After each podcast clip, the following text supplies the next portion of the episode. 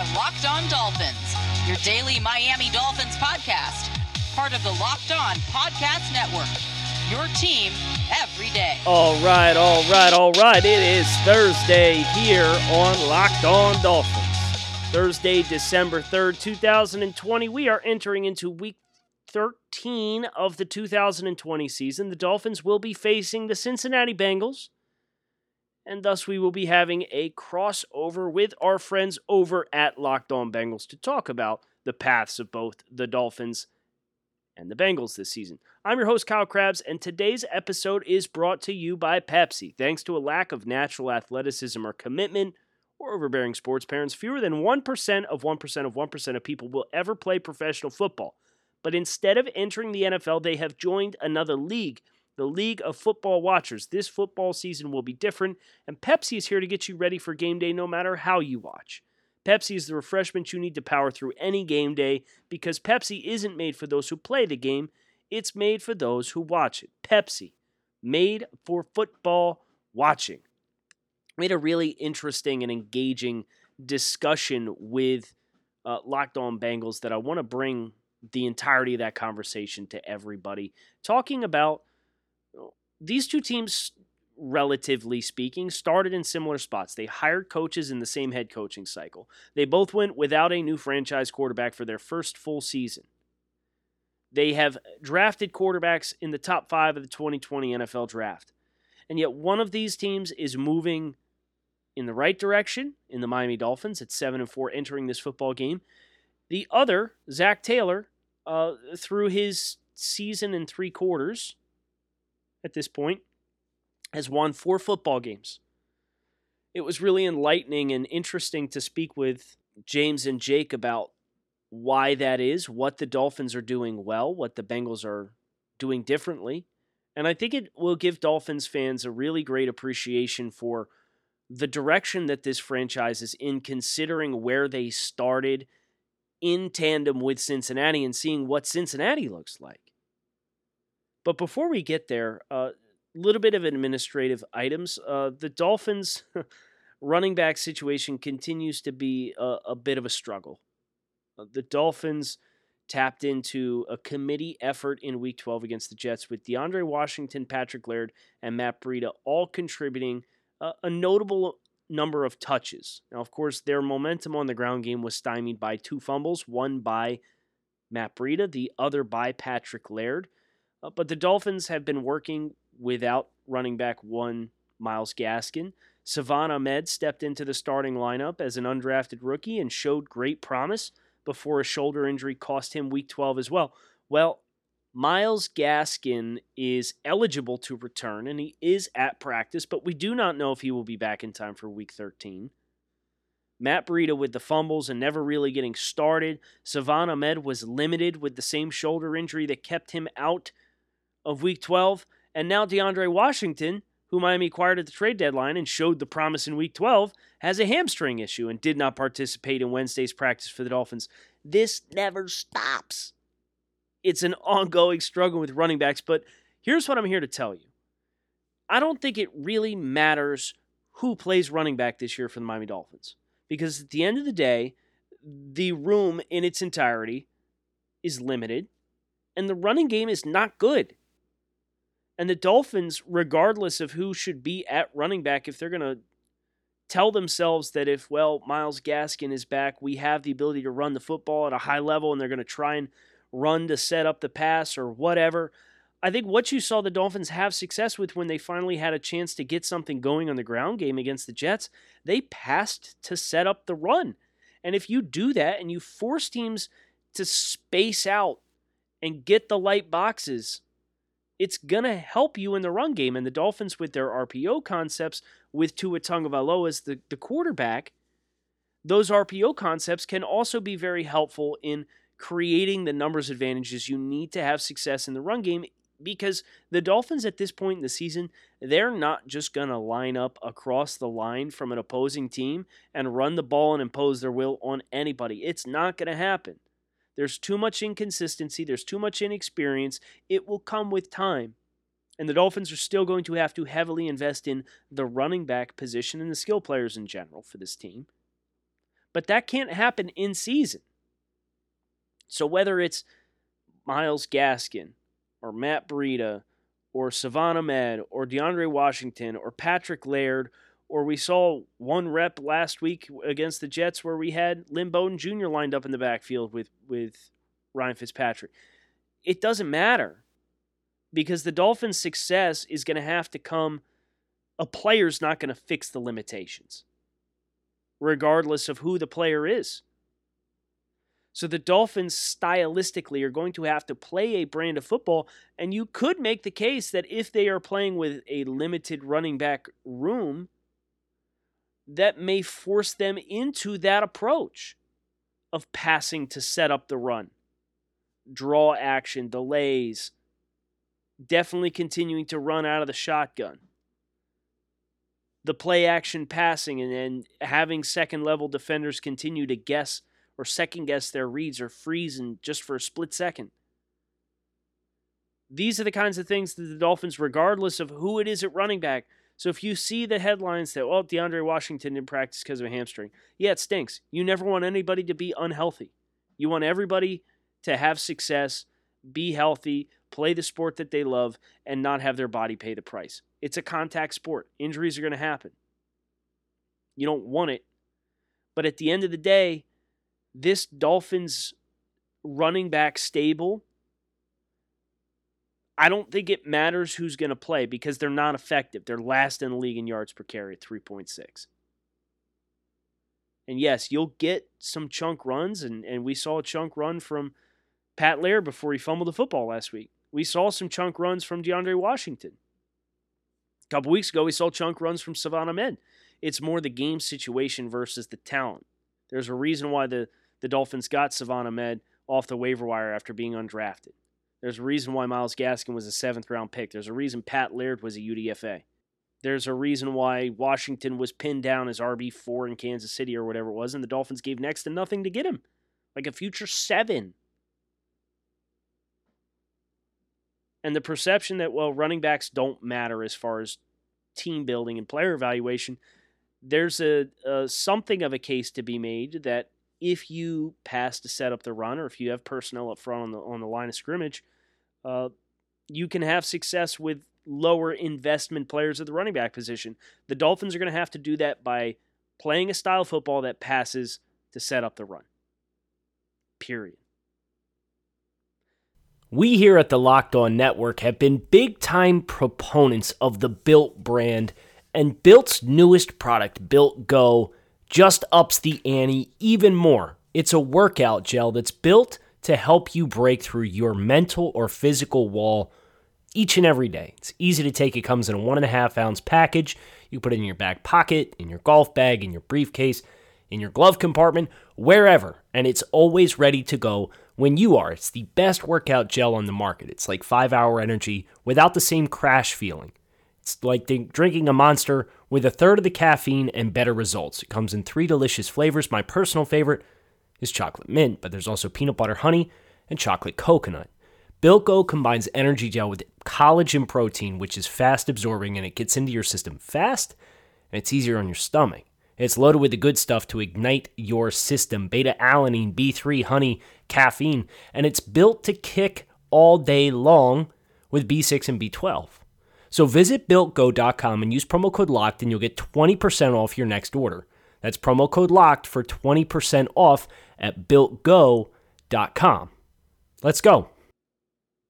Now it's time to get into this crossover series, which I greatly enjoyed with Jake and James from Locked On Bengals. So, Dolphins fans, keep it locked in. Tomorrow we're going over the game plan to beat the Cincinnati Bengals. But for here and now, let's talk about the snapshot of these two franchises, where they each started, where they're going, and why you as a Dolphins fan should be super excited because what we're experiencing, teams that were in Miami shoes as recently as 2019, not all of them are getting this same experience. It's that time of the week, time for crossover Thursday. And for more on the Dolphins is the host of Locked On Dolphins, Kyle Crabbs. And the fun part about this, usually, Kyle, it's just me. But since you're so special, Jake decided to join oh, us. So geez. you have to deal with both of us.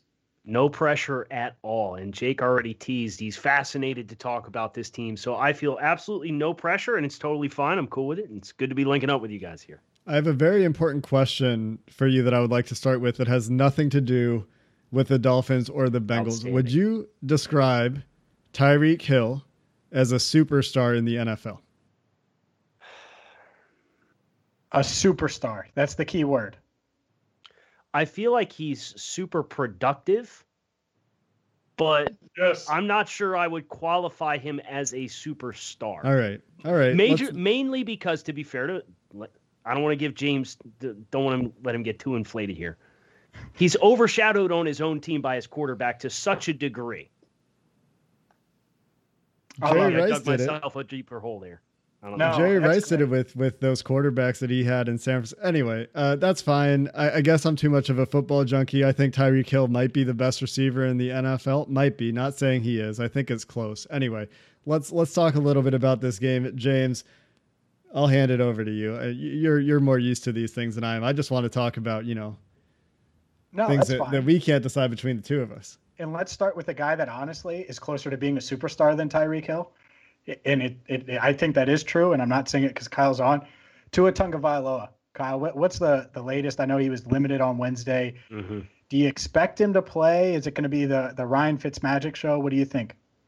I think the Dolphins will continue to play it conservatively with Tua Tagovailoa. The way that they've structured their offense, uh, they they've played it fairly close to the vest, and some Dolphins fans almost get the impression that they're almost babying him to a certain degree. But I think they're being very deliberate in picking, choosing their spots uh, with him as far as what the offense looks like once they put him into the game. And I would anticipate that bar if we don't get a setback, I would anticipate he will play. I think they would like to get him some more game reps ahead of next week's game against the Kansas City Chiefs. And uh, quite frankly, he played very poorly against the Denver Broncos, and, and Vic Fangio did some great stuff to confuse him. Uh, so I know a lot of Dolphins fans were disheartened that he couldn't get that quote unquote get right game against the New York Jets. This will be another chance for one of those get right games. The Bengals have been a cure to all that ails quarterbacks for the most part this season, with guys like Tony Brown and LeShaun Sims playing cornerback for the injured Trae Waynes. But let's talk a little bit about Tua. A lot of Dolphins fans and Bengals fans went back and forth in the mm-hmm. preseason during the draft period. I know you're a big draft guy over at the Draft Network, in addition to your locked on Dolphins duties. Did you feel like Tua was the guy all along for the Dolphins? Do you feel like that was best case scenario? Or did you if there was a world where the Bengals fell in love with Herbert, were were you a, a Burrow guy? If there was any way for the Dolphins to get Burrow, were you one of the trade up guys, or were you let's stay put, use the three picks, draft to I think he's a fine prospect. So where I kind of dug my heels in the sand was I don't want to give up the draft capital because the Dolphins had so many holes to fill and needs and the risk you run if you give up your three ones to to hypothetically try to coax Cincinnati out, uh, you're leaving whatever quarterback you get in a compromised position in which you can't really build around him. And I think that's one of the uh, differences in what we saw how Joe Burrow played with how magnificently he did play, but the toll this season took on him and the hits that he did versus Miami.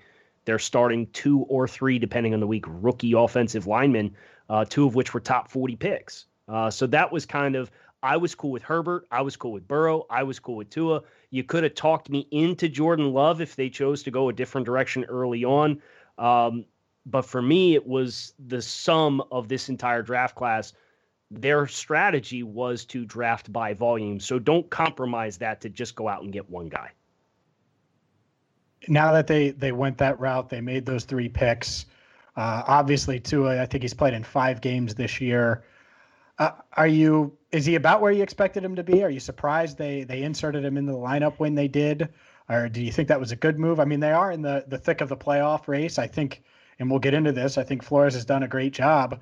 Was it the the right time? And have you liked what you've seen so far from Tua, even though it's a, a limited amount of snaps? One of the things I, I don't think the move was the best move for Miami for weeks 8, 9, 10, 11, 12. But one of the things Brian Flores talked about in the preseason that I thought was really interesting is he makes all of his decisions for what is going to be best to help the team win, what is the best decision for the team. But sometimes that decision is more of a what do we look like 10 weeks from now versus what we look like in the here and now. So I think for Miami, them understanding some of the limitations that Ryan Fitzpatrick has, understanding what direction their offense wanted to go. And it's been very startling to see the number of RPOs and the frequency of them that have been put into this offense over the five or six uh, weeks that Tua Tagovailoa has been the starter versus what it was in the first six weeks of the season. I think those variables at play, hoping that you could get Tua to a point where he was comfortable in the offense and you could get enough of the playbook onto his plate that his ceiling would surpass that of Ryan Fitzpatrick at the end of the season. And I think that's a tightrope that they've been trying to walk. And from a wins and losses perspective, because they have a fairly balanced team, they've been able to do it despite some frustrating performances from the offense. So let's talk about the success that Brian Flores has had in Miami. He's built this balanced team. He's obviously got this defensive track record. He, by all accounts, has been fantastic at developing talent. He's obviously got buy in down in Miami, even after some of the controversial, I would call them controversial trades, Minkah Fitzpatrick uh, Laremy Tunsil, the the cornerstone kind of players that led to the Dolphins accumulating that draft capital. Zac Taylor, on the other hand, comes into a situation where you know everyone's saying in the front office this is the most aligned that the GM in name or in practice Duke Tobin has ever been with a head coach. He's saying all the right things. He's this young guy, but but things have just fallen apart. He can't win close games. He hasn't been able to win on the road. He probably picked a lot of the wrong assistants, including your old friend Jim Turner. What would you, from from an outsider perspective and someone who's very familiar with what Brian Flores has done in Miami, if you had to point to some specific differences that have led to Flores' success by com- by comparison, or, or if you compared it to Zac Taylor, what factors would you point to for for Brian Flores in Miami?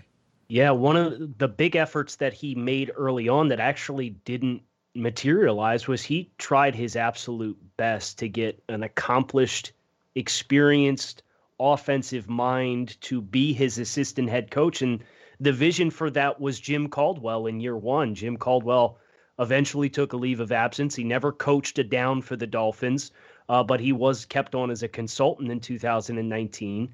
And then they brought in Chan Gailey, who's been around the block and has coached, you know, was was in Pittsburgh and previously the offensive coordinator with the Dolphins in the early 2000s and was the quarterbacks coach for John Elway at one point. So he's seen a lot of things. And the one thing that Brian Flores does exceptionally well is he delegates and he trusts that he has the right people in place to execute the day to day operations. And he's really done a, a great job of getting resourceful and dipping into the college ranks to find young, energetic coaches that are teachers. And you've seen a lot of player development from Zach Sieler, who was a, a waiver wire claim off of uh, the waivers from the Baltimore Ravens in December of 2019 and, and has developed into a, a, viable starting defensive lineman. They just signed him to a three year contract. Nik Needham was a UDFA. Preston Williams was a UDFA, who granted had a lot of physical talent, uh, but needed to be catered along and provided structure around him in the Dolphins locker room. And you're seeing players getting into new roles as well, like Eric Rowe having a career resurgence after being moved to safety midway through 2019. So those coaches, that delegation, and the attention to detail and teaching and, and preaching your fundamentals and core principles on a day-to-day basis, I think is the one thing that has really helped instill this culture of player and team growth simultaneously in Miami. Kyle, I'm, I'm sure you were sold on him at some point. When was that? Was it the end of last year? Was it when they started to make their push this year and it, it looked like they were a playoff team? When did you, you see Flores on the sideline or think about it and say, all right, the Dolphins got their guy? I don't want to say it was too premature. Uh, I remember watching him coach when they beat the Indianapolis Colts in their ninth game last year. They started 0 7. Mm-hmm. I liked that they were aggressive in week week six last year, and they went for two to beat Washington, and they didn't get it.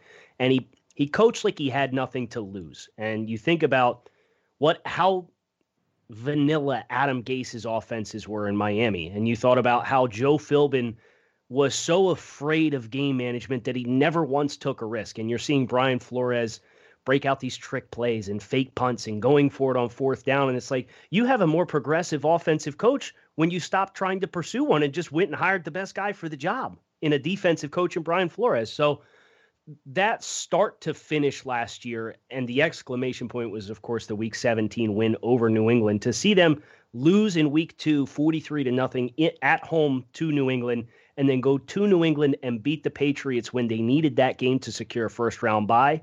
That for me was probably the man, like this is really different from everything I've experienced in the last decade.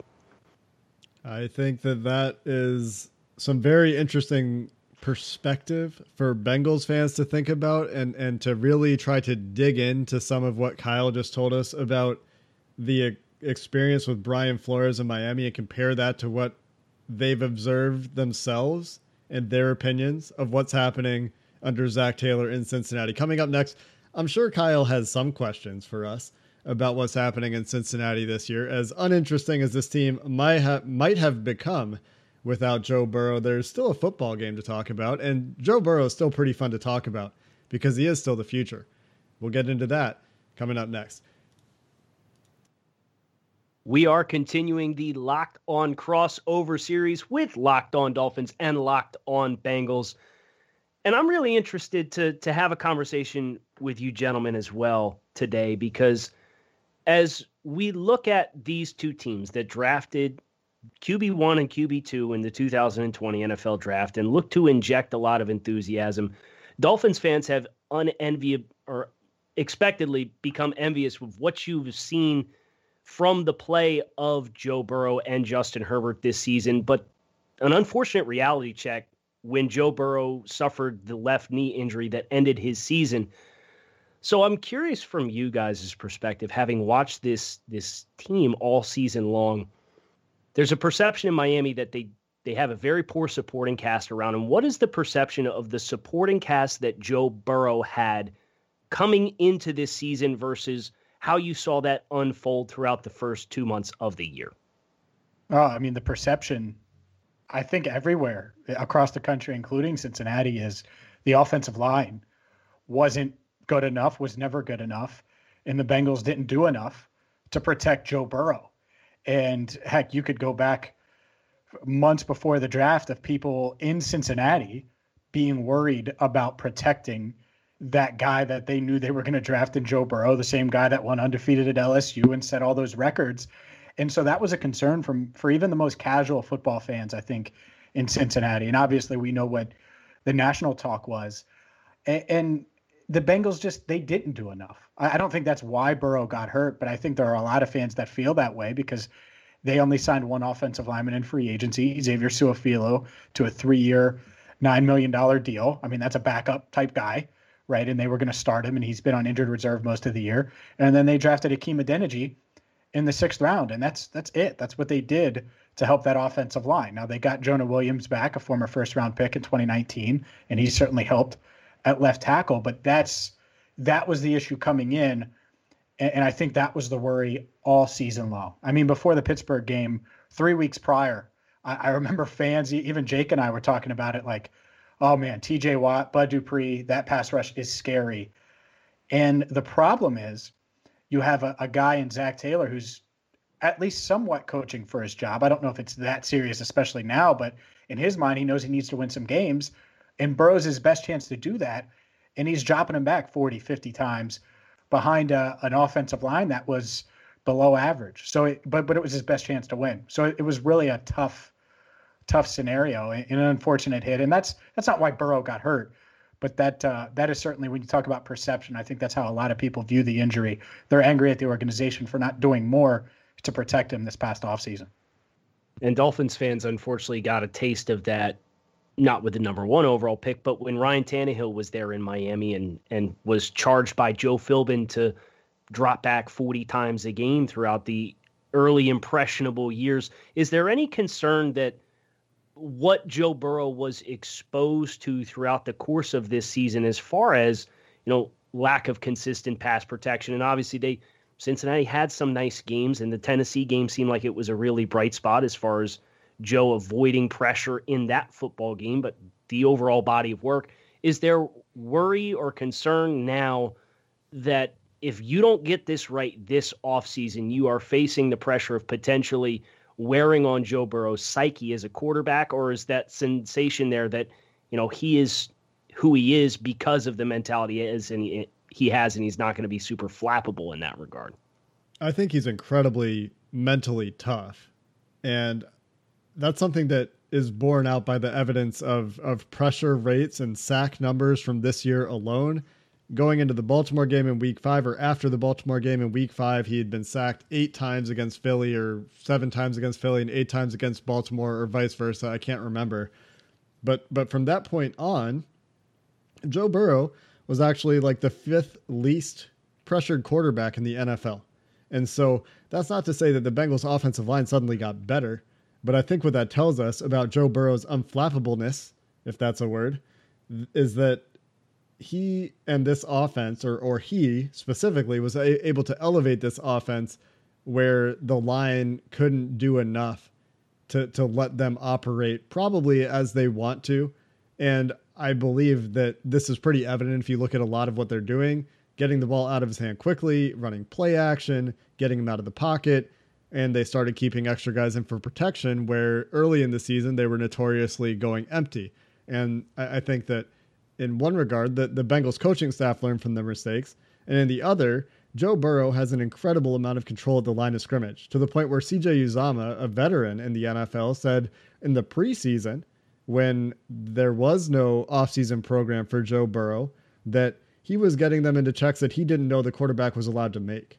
And so I think you're seeing from Joe Burrow the ability to thrive within adverse situations. And obviously, he has to do that now with an injury, but his ability to adjust and his ability to, his intelligence, I guess I should say, to, to see what coverages are, to figure out where the ball should be going for a rookie, extremely advanced. And I think that bodes very well for his future. Now, is there a problem if year two is the same as year one?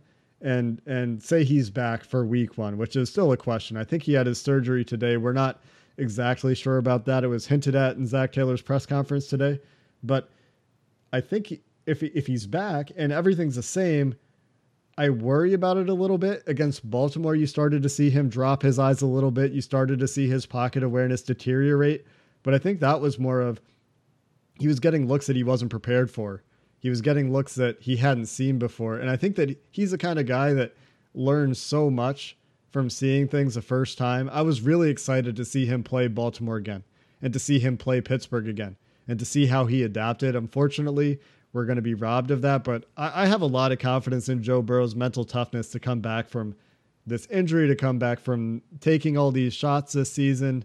And I think that he showed us some glimpses of how he's going to deal with that even in this season itself. So looking at this offense for week 13 without Joe Burrow in the picture, what are any sources of optimism? What were some of the biggest discrepancies in obviously a small sample size with, you know, the remainder of the game when Joe Burrow got hurt and then last week uh, when the Bengals turned to Brandon Allen at quarterback, but what were some things that looked different? How is Cincinnati going to try to manufacture offense uh, without Joe Burrow. And I believe you guys can correct me if I'm wrong, but Joe Mixon, this will be his third week on injured reserve, so he's not available this week as well. He's not. So, and that's a key to me because I think last week they didn't run the ball enough, and, and that that's just the reality is that they went empty with Brandon Allen on their very first offensive play last week, and he's not Joe Burrow. And I get you're going to have to do some of the same things, but I think this extra week maybe they do kind of try to get more creative and run some more maybe reverses or creative ways to get the ball to Giovani Bernard and their other running backs because otherwise, I mean, if I'm the Dolphins and they have two really high end corners, well, you like your chances against Tee Higgins, even though he's having a good year. You like your chances against Tyler Boyd. And AJ Green just isn't that guy or hasn't been that guy during the first 11 games. So it, it's really it, it's tough to to ask Brandon Allen, hey, throw it all over the field when you have a defense that obviously in Miami they have multiple high end corners and uh, an offensive line that is is below average. So I think it's tough. Obviously, they're going to have to still funnel the offense uh, through Tyler Boyd. They'd love to you know get him into the eight reception, ten reception range if they could. I just think it's going to be much easier said than done because you lose all of all of those instincts and that natural feel and all of those reps that Burrow had with Boyd because they were in a real groove. And so without that, without turning to the run game, I don't really know how the Bengals will consistently move the ball down the field. Their lone touchdown drive last week was uh, penalty aided by penalties, by multiple uh, a pass interference in the end zone, things like that that the Giants do, mistakes they make that I wouldn't expect the Dolphins to make. And, and so I, I think that'll be a key is somehow trying to get a running game going. That I'll be honest, they haven't really been able to do outside of one half against the Jaguars they haven't been able to get the rushing attack going much at all this year. So that uh, it's an issue and it's been a problem, but it's something I think that Bengals need to do on offense to try to take some pressure off of Brandon Allen. I would like to ask you guys one defensive question as well, uh, specifically about the linebackers for Cincinnati. Miami, you could tell looking at the the early game script that they had in week uh, 12 against the Jets, they were anticipating Tua Tagovailoa was going to be available. They ran RPOs on half of their first 15 plays uh, and those RPO concepts looking to isolate that linebacker who's kind of on the fringe or maybe on the hash. I know linebacker's been a sore spot for Cincinnati, and they drafted Logan Wilson in the third round and Germaine Pratt in the third round the year before that. What is the second level of this defense look like? Because that's where some teams that have had success against Miami when the Dolphins have had the football has has been beating offensive linemen to blocks or being able to get out there and contest that throw that's breaking in towards the middle of the field. Dolphins run a lot of slants and in breaking ratter, uh, patterns and, and shallow ends, looking to attack the middle of the field. Seems like Tua coming out of the mesh point is, is going to continue to be a point of emphasis for them. So, how have Cincinnati looked on the second level defensively this season?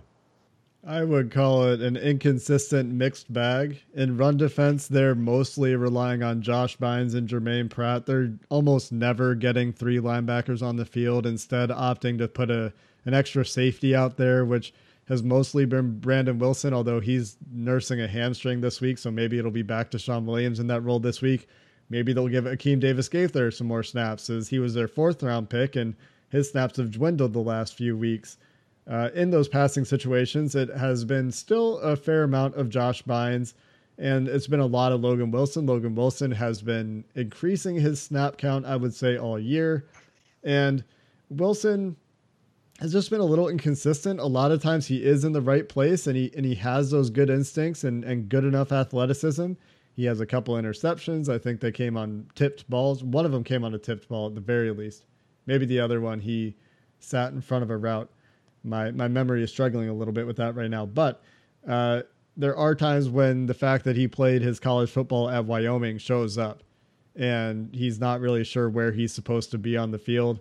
Akeem Davis Gaither as well, Appalachian State, always not certain where he's supposed to be, but but has flashed last week, nearly intercepting the ball in a what would have been a spectacular diving interception, uh, but it was against Colt McCoy, so I don't know how much credit uh, you you would want to give a linebacker for making a play like that. But I don't think it's a particularly strong suit for the Bengals. They have flashed at times. Josh Bynes is coming off one of his better games of the season, but he is what he is at this point. He's a veteran, probably best suited to be a two down linebacker. And overall, I, I think that you know, they're not asking the linebackers to do a whole lot. They're still hiding him. Germaine Pratt at times this year has looked afraid of contact, which hasn't been a good look for him. He's still a pretty good tackler if he gets his hands on you, but the the discipline on the defensive line and at the linebacker level in in the run game in particular, uh, the gap discipline has been pretty bad. And so, I know you're asking mostly about RPOs. I think those will be there for the Dolphins certainly, but I also think whenever you talk about linebackers, it just makes me think about the fact that they have not combined very well with this Bengals defensive front, and I think there will be some running room for the Dolphins as well if they're interested. Really, the only challenge for the Dolphins offense is likely to come in the way of Jessie Bates being the best free safety in, in football this year and, and mm-hmm. really the the lone bright spot for the Bengals on defense for the most part this this year. My last question it is not necessarily fully pertaining to the Dolphins, but there is some some interest here. Uh, Dolphins shifting eyes forward to 2021. Are you guys team Penei Sewell or team Ja'Marr Chase? Presuming that we end up with this top five pick for Cincinnati, because Dolphins fans they got their eyes on Ja'Marr Chase, but I don't want to rule it out for Cincinnati given the lineage there with Joe Burrow. Even though the Bengals do need the offensive line help. I think that they could, and it's funny. We were talking about it on the podcast earlier this week there's there's some depth, as you know, at the, the top of the tackle class. I think there's more than one. Right, mm-hmm. it's not just Sewell, and I think a lot of Bengals fans view it that way. There's some other ones, and a good argument could be made for going after a Ja'Marr Chase, especially if you are one of these other teams is willing to trade up a couple spots. You can trade down. Let's say if someone's trading up for a Fields or Wilson or someone like that, and then you can still get Chase. I think there's there's an argument there, and that's going to be delicate or, or uh, uh, debated rather uh, over the next coming uh, couple of months. At the same time, I think, however, you can protect Burrow, you need to do, and maybe they do that by the draft, and they're able to go out in free agency and get an established tackle and established guard. But I think it's uh, it, it's probably going to be a tackle if I lean that way. But they have so many needs. It's not just a, another receiver or a tackle. They could go with a, a pass rusher as well, cornerback. So the Bengals have uh, plenty of needs going into draft season. So I won't rule out any of those positions. I'm just going to jump in. I, I have I'm starting to hear some. You know, Penei Sewell would have been the the fifth offensive tackle in 2020 kind of stuff, and you know some some real questions coming from guys like I don't know if you heard Dane Brugler and, and Lance Zierlein mm-hmm. talking about it, but uh, I, I offensive line is, is a tricky position, I think, to draft where people get tricked into being overconfident all the time. And for me, I think that there, I, I love Sewell as a prospect. I wouldn't be opposed to the draft pick, but for me, there's a huge temptation to try to find a trade back.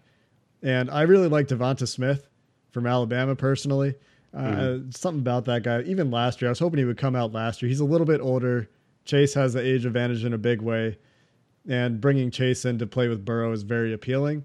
And like I'm looking at a guy like Liam Eichenberg in the second round as a guy that can come in and play adequate right tackle. You got adequate left tackle in Jonah Williams. Go sign Joe Thuney. Break the break the bank at guard and and then you're feeling pretty good across the board there, I think, with your starters. But a lot can change. Obviously, we're we're, we're recording this on December second. What, what's your take? Where would you go? Have you done Have you done a recent mock on the Draft Network for the Bengals? So I did give him Sewell the last time that I had them mocking. Uh, I would love to to explore trade back opportunities like James, uh, like both of you said. Uh, I I think if you can get even if you drop back into the teens, a, a prospect like Christian Darrisaw at left tackle from mm-hmm. from uh, Virginia Tech, because mm-hmm. you're you're sitting in prime position if we presume Cincinnati, Jacksonville, and the Jets don't win another game the rest of the season, and the top three stay quote unquote chalk, and Cincinnati's sitting there at three, and you have QBs going at one and two, that is such a prime opportunity for Cincinnati to take advantage of the remainder of the quarterback market and teams that are probably going to be picking in even the teens like San Francisco and Chicago that feel like they're a quarterback away from making that jump. If Cincinnati can get one of those teams to desperately jump up and cash in on that, you could be talking about returning a first round pick in the teens, some pick in the top 50 this year, and potentially an additional one next year to play with. So, knowing that the Dolphins have really kickstarted their rebuild by embracing draft assets in volume and in mass that is what I would try to do if I was Cincinnati trying to to find the best possible way to build out because as you guys said this tackle class is suddenly looking much much more attractive than what we maybe anticipated it was going to be in the summertime. Hope you guys enjoyed this crossover series. We certainly enjoyed checking in with Locked on Bengals and we are excited for this weekend's game. So make sure you keep it locked in right here on Locked on Dolphins. I'll be back tomorrow to talk about the game plan to beat Cincinnati and hopefully move this Dolphins team to 8 and 4 on the season. which will put them in prime real estate to help get this job done and secure a playoff berth. So come on back. See you again tomorrow. Thanks as always for listening to Locked On Dolphins.